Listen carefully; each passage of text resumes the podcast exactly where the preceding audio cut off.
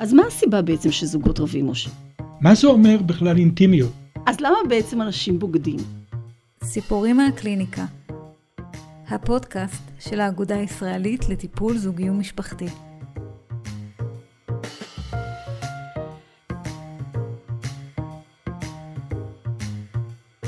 אז שלום לכל המאזינים והמאזינות וברוכים הבאים לפודקאסט החדש של האגודה הישראלית לטיפול זוגי ומשפחתי.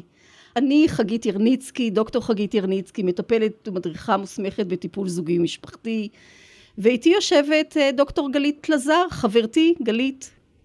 גם אני מטפלת זוגית ומשפחתית, וכמוך גם אני פסיכותרפיסטית. אה, ואני שמחה לפתוח ולהיות פה היום. אנחנו בחרנו בעצם לקרוא לפודקאסט שלנו סיפורים מהקליניקה. ולמה סיפורים מהקליניקה? כי אנחנו נארח כאן את מיטב אנשי המקצוע המוסמכים בטיפול זוגי ומשפחתי. אנחנו נעסוק בנושאים שונים ומגוונים שנוגעים לזוגיות, למשפחה ולכל מה שביניהם. אנחנו נדבר היום על בגידות, ואין ספק שזה נושא מאוד מאוד טעון להתחיל איתו את סדרת הפודקאסטים שלנו, אבל זה בהחלט נושא שנוגע בשנים האחרונות בחייהם של יותר ויותר זוגות. אבל אם בעבר אנחנו היינו שומעים פה ושם על מקרה בגידה בסביבה הקרובה שלנו, אז באמת עכשיו זה הפך כבר ממש להיות די לשיטפון. ואנחנו שומעים יותר ויותר על בגידות מסביבנו, וגם כמטפלים זוגיים, אני בטוחה שגם את נפגשת בזה גלית בקליניקה, אנחנו פוגשים יותר ויותר זוגות שמגיעים אלינו לטיפול על רקע של בגידה. ללא ספק, יש באמת בשנים האחרונות, וגם יש יותר נכונות ופתיחות לשים את הדברים ולבוא לטפל ולבדוק ולהתבונן במשבר, ולא מיד או לטאטא או לשבור את הכלים. החוויה היא של רעידת אדמה, גם של המטפל דרך אגב. כל מה שהם הכירו, כל מה שהם ידעו, כל מה שהם חשבו. ופתאום נפתח הוואטסאפ והתגלתה התכתבות שאי אפשר לפרש אותה בצורה אחרת. ולמרות שאין שם, לא, לא סגור אם היה סקס או לא היה סקס, זה לא באמת משנה. מה שמשנה זה החוויה שכל המוכר הפך לבלתי ידוע. כאב עצום בחוויה של השפלה, של... Uh, חוסר ערך, של זעם נוראי. איך מחזירים את הגלגל אחורה, בדרך כלל הם באים ואומרים, תני לי את החיים שהיו לנו חזרה, והיא אבודה והוא אבוד, ועם זה הם באים. זו, זו שיחת הפתיחה. את בעצם אפילו אומרת שלא בטוח שהיה שם יחסי מין. זאת אומרת, בגידה יכולה להיות, אנחנו בדרך כלל רגילים להסתכל על בגידה כעל איזה רומן של יחסי מין מחוץ לנישואים. ואת בעצם אומרת, אולי מתארת כאן אולי איזה סוג אחר של בגידה. האם גם אפשר לקרוא לבגידה שיטוט באתרי היכרויות, צפייה בפורנו? אה, אני, אני ממש אה, זוכרת על איזה זוג שהגיע לטיפול אחרי, אליי, אחרי לידה, כשהבעל בעצם התחיל להתכתב בפייסבוק עם אקסיט לשעבר, וקצת שיתף קשיים שלו וכולי, האישה מצאה את זה וחוותה את זה כבגידה נוראית. הוא אמר, כולו ידידה. לא, מה, מה הסיפור? אני רציתי לשתף ידידה. אז מה, אז מה זה, זה בגידה או זה לא בגידה? איך אנחנו, למה אנחנו באמת מתכוונים כשאנחנו אומרים בגידה? אני פחות אוהבת את המילה בגידה. אוקיי. Okay. אני חושבת שבגידה יש בה משהו מאוד שיפוטי ומאוד ערכי, mm-hmm. לא שאני אה, מזלזלת או, או לא מתייחסת לערכים ולמוסר של האנשים שיושבים מולי, אבל אני כמטפלת פחות עוסקת בהיבט המוסרי, אלא רואה במשבר הזה כמשבר אמון. ותחת הכותרת של משבר אמון יכולים להיכנס הרבה מאוד דברים. אנחנו לא נספיק בזמן הקצר שלנו להקיף את הכל, אבל גם אה, פעילויות עסקיות שלא שותף הבן זוג או שותפה הבת זוג, גם אה, אה, קשרים שנעשו בהיחווה, גם אם הם לא הגיעו לקשר רומנטי או בוודאי לא לסקס, תחת כל ההסתרות, השקרים, ההימנעות ממסירת המידע. אה, מסתתרים הרבה מאוד אה, בגידות, או כמו שנקרא להם, משברי אמון בקשר.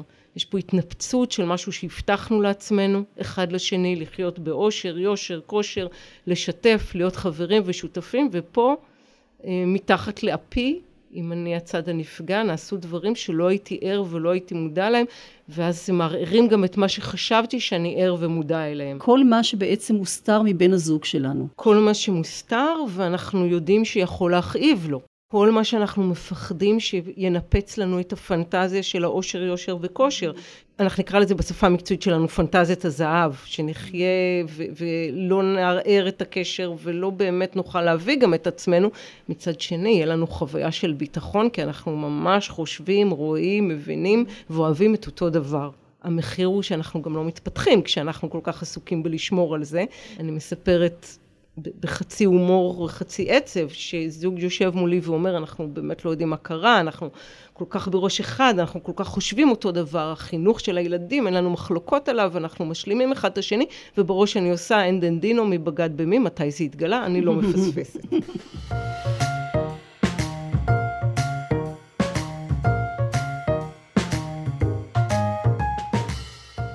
אני שומעת בקליניקה אנשים שמגיעים אליי והם אומרים שמה שהיה חסר להם זה תחושה של חופש, של תשוקה, שהבגידה החזירה להם איזושהי תחושה של חיים. אז באמת אולי הבגידה מאפשרת לנו קצת לחזור לחיים, לאיזה תחושה של חיות, של אה, להחזיר לנו איזה חלקים שהלכו לנו לאיבוד בתוך הביחד הזה של הנישואים. איך את רואה את זה? אני חושבת שהסיבות הגדו, העיקריות, או ה, אם נשים את זה תחת מר, מירב הבגידות, יקרו בדיוק בגלל הדברים שתיארת, איזושהי תחושה שהמחיר של אה, לשמור על אה, שלמות הזוגיות, על החוויה האחדותית הזאת שלנו, שאנחנו באותו ראש, שאנחנו רוצים אותו דבר, ששום דבר לא, אנחנו הזוג המצטלם הכי טוב בפייסבוק, ואנחנו אה, כולם חושבים שאנחנו זוג לדוגמה, המחיר הוא מאוד מאוד יקר, והמחיר הוא של להתחיל להרוג, לדכא ולהתנתק מהיבטים אה, אחרים אה, רגשיים שלנו. ואז לפתע או לא לפתע, בתהליך הדרגתי פתאום אנחנו מרגישים שנורא משעמם לנו בקשר, ואנחנו רק לא שמים לב שאי אפשר בקשר הזה באמת להיות מי שאני. אני צריך אה, אה, להסתיר, אני צריך אה, להביא רק מה, שמצ... מה שמצפים ממני ומה שאני חושב שמצפים ממני, גם כלפי בת הזוג או בן הזוג שלי, אין לי את מלוא הפתיחות והיכולת להכיל את השונות שלו ואת הנפרדות שלו ואת השטויות שלו לצורך העניין, ואז את כל הדברים האלה אנחנו מזיזים הצידה, לשמור על שלום הזוגיות. אז את אומרת בעצם שיש סימנים מקדימים, אנחנו לא תמיד רואים אותם. נכון, אבל אנחנו מפחדים להתייחס אליהם. יש גם טריגרים שאפשר להגיד שהם מאוד משותפים להרבה מאוד אה, אה, מקרים שאנחנו, לפח, שמגיעים לטיפול, כי הרי מי שבגד כדי אה, לסיים את הזוגיות שלו לא באמת יגיע אלינו, אלא יגיע למקומות שבהם מסיימים את הקשרים. מי שבא אלינו לרוב בא עם רצון אה, לפחות לבדוק אם אפשר לשקם, לבנות, אה, לתקן. אה, חלקים שיתפרקו בקשר. נראה הרבה פעמים מצבים של חוויה של מוות, לאו דווקא של הבן אדם עצמו, אלא בסביבה שלו, מישהו שמת, המפגש עם המוות או עם סכנת המוות יכולה לעורר פתאום drive מאוד חזק לחיים, ופתאום להציב את הזוגיות באור עוד יותר קשה של משהו שאי אפשר לחיות בתוכו, כי שוב, אני צריך להסתיר, אני צריך לנתק, אני צריך לא להרגיש חוויות שאולי יערערו את הקשר הזה. ולכן ה... הידיעה שיש קץ לחיים, שהדבר, שהחיים שלנו לא בטוחים, הרבה פעמים אנחנו נראה סיפור של בגידה. ואז בעצם זה נותן שוב פעם הרגשה של חיות בעצם, זה מה שאנחנו אומרים. היא חיות אבל היא פסאודו חיות, כן. כי זה רק פתרון לאין חיות שבתוכי ולאין חיות שפיתחנו בזוגיות, זה איזושהי... זה איזשהו ג'וינט, זה איזשהו משכך כאבים. אז את יכולה להצביע, גלית, אה, אולי לאפיין, מי הזוגות שמועדים יותר למשבר הרבה יותר חמור בעקבות הבגידה? האם אפשר לאפיין את אלו ש...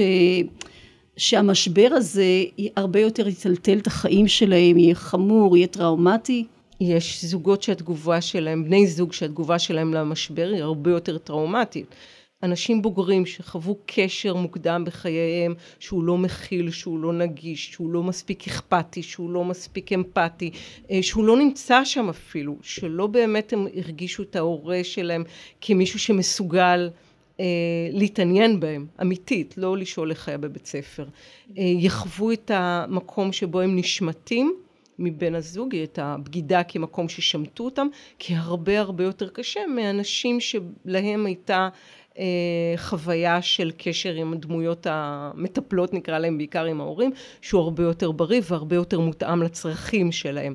גם בצד הפוגע, הבגידה הטראומטית יותר או הקשה או לפעמים אפילו הבגידה הסדרתית תהיה של אה, אה, נשים, גברים, אין פה הבדל, שמשחזרים שוב ושוב ושוב חוויית ילדות שבה הם ננטשו, הפעם הם בצד הפסאודו, הכאילו, אה, עם הכוח, אבל זה, זה לא כוח, זה כוחנות. כשהוא פוגע, כשהוא לא נמצא, זה חוזר בדיוק לשבר העמוק הילדי שלי ש, שמעולם לא רופא.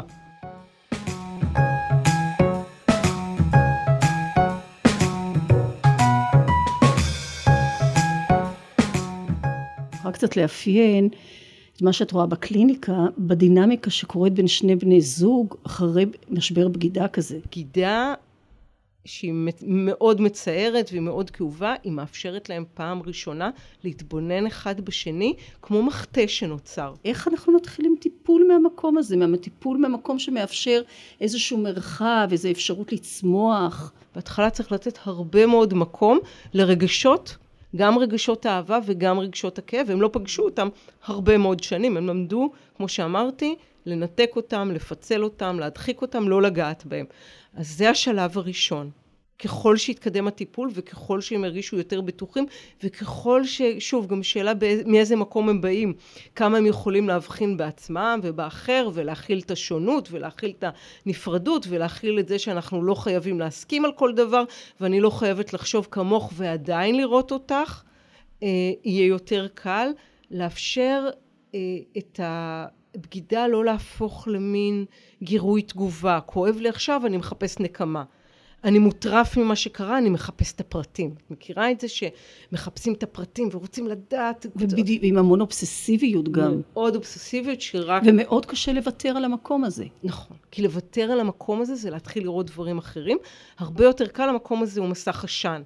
בין המעט עצות שאני נותנת בטיפול כזה, יהיה העצה הראשונה, עוד בטלפון, אל תעשו כלום. אל תתגרשו, אל תתחתנו, בטח אל תספרו להורים, עוד פחות מזה לילדים. אגב, מי מביא בדרך כלל לטיפול כזה, הנפגד או הבוגד? אני לא יודעת אם יש סטטיסטיקה, אני מרגישה שזה שני הצדדים.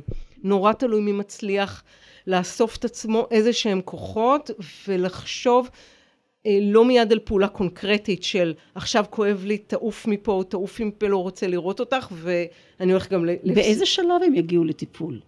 אני אציע as soon as possible. לא, מתי הם מגיעים אלייך? כי אני חושבת לעצמי, וואלה, אסוף את עצמנו וללכת לטיפול לא פשוט במצב לפעמים כזה. לפעמים אחרי שנה, הם לא יכולים להכיל את זה, והם גם מאמינים שעד החתונה זה יעבור וזה לא כזה נורא, וככל שעובר הזמן הם מתחפרים עמוק יותר, ולכי תטפלי בזוג ששנה רק ישב על, או, או אחד מהם לפחות ישב על סיר, אה, סיר לחץ ש, שכל שנייה יכול להתפוצץ. אז אני מתארת לעצמי שהרבה מהמאזינים שלנו שואלים עכשיו, אה, האם הטיפולים האלה, הטיפולים הזוגיים בבגידה, באמת מצליחים לשקם את הנישואים?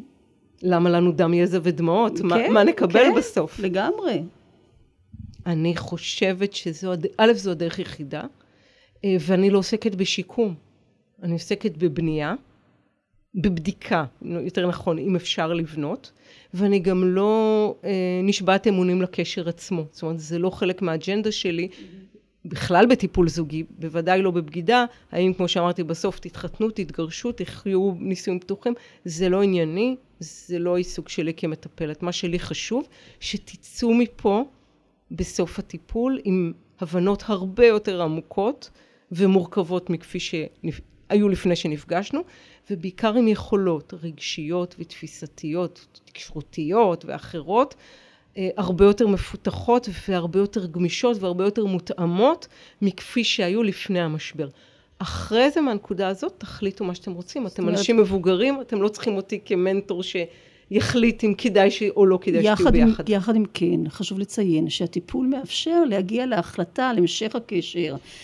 ממקום אחר, ממקום של מרחב יותר גדול, ממקום של פחות נקמנות, ממקום שבודק בעצם מה אנחנו עושים ביחד, למה אנחנו עושים ביחד. זאת אומרת, זה כן נותן, אני ככה, בכל זאת נותנת מקום יותר לטיפול, שכן מאפשר איזושהי התבוננות במקומות האלה. הם מגיעים לטיפול הזה בעל כורחם, הרי הם לא בחרו לבוא, אבל השבר הוא כל כך גדול, בצד זה ההזדמנות היא עצומה. אני הרבה פעמים מראה ומאירה תוך כדי המפגש עצמו. מתי בפעם האחרונה מישהו ישב והיה מסוגל לשאת את מה שעשית לו ולשרוד את זה. והפוך, מתי בפעם הראשונה, אם בכלל הייתה פעם כזאת, מישהו פגע בך ולקח כזאת אחריות עמוקה על הפגיעה בך. זה לא מובן מאליו, וזה מקום שממנו גדלים. זה מקום שממנו אפשר אחרי זה להיות הרבה יותר יכולים, לא רק במישור הזוגי. ולכן הטיפול הזה הוא כל כך משמעותי, והוא באמת אחד הטיפולים הקשים, אבל המאוד מאוד מצמיחים. כל הכאבים, כל האיסורים, הכל... לא צריך לחכות לשום רגרסיה שתקרה, הכל קורה כאן ועכשיו. מה שמאפשר לגוע ולהצמיח ולעבוד, אין ספק. וגם מה שאת אומרת שבהחלט אה, אה, בהחלט זה מעורר תקווה. זה מעורר תקווה שאפשר לצמוח מהמשבר. חייבים לצמוח מהמשבר, אחרת בזבזנו אותו.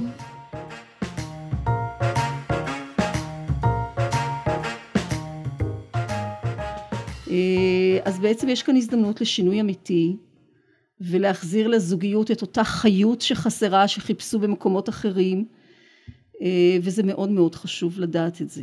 אז אני רוצה להגיד תודה לך גלית, דוקטור גלית לזר, על השיחה המרתקת ומלאת התובנות ועל ההצצה שאפשרת לנו בעצם לחדר הטיפולים אה, ולהבנה איך אנחנו מתמודדים ועוזרים לזוג שחווה משבר בגידה. ותודה רבה לך, דוקטור חגית ירניטקי, ותודה לאגודה הישראלית לטיפול זוגי ומשפחתי על ההזדמנות והאפשרות להגיע לקהל, אני מקווה כמה שיותר רחב. אנחנו נתראה שוב בפודקאסט הבא, שהוא יעסוק בנושא מרתק לא פחות. מריבות. מריבות, מריבות בין בני זוג. מתישהו גם נגיע לאהבה.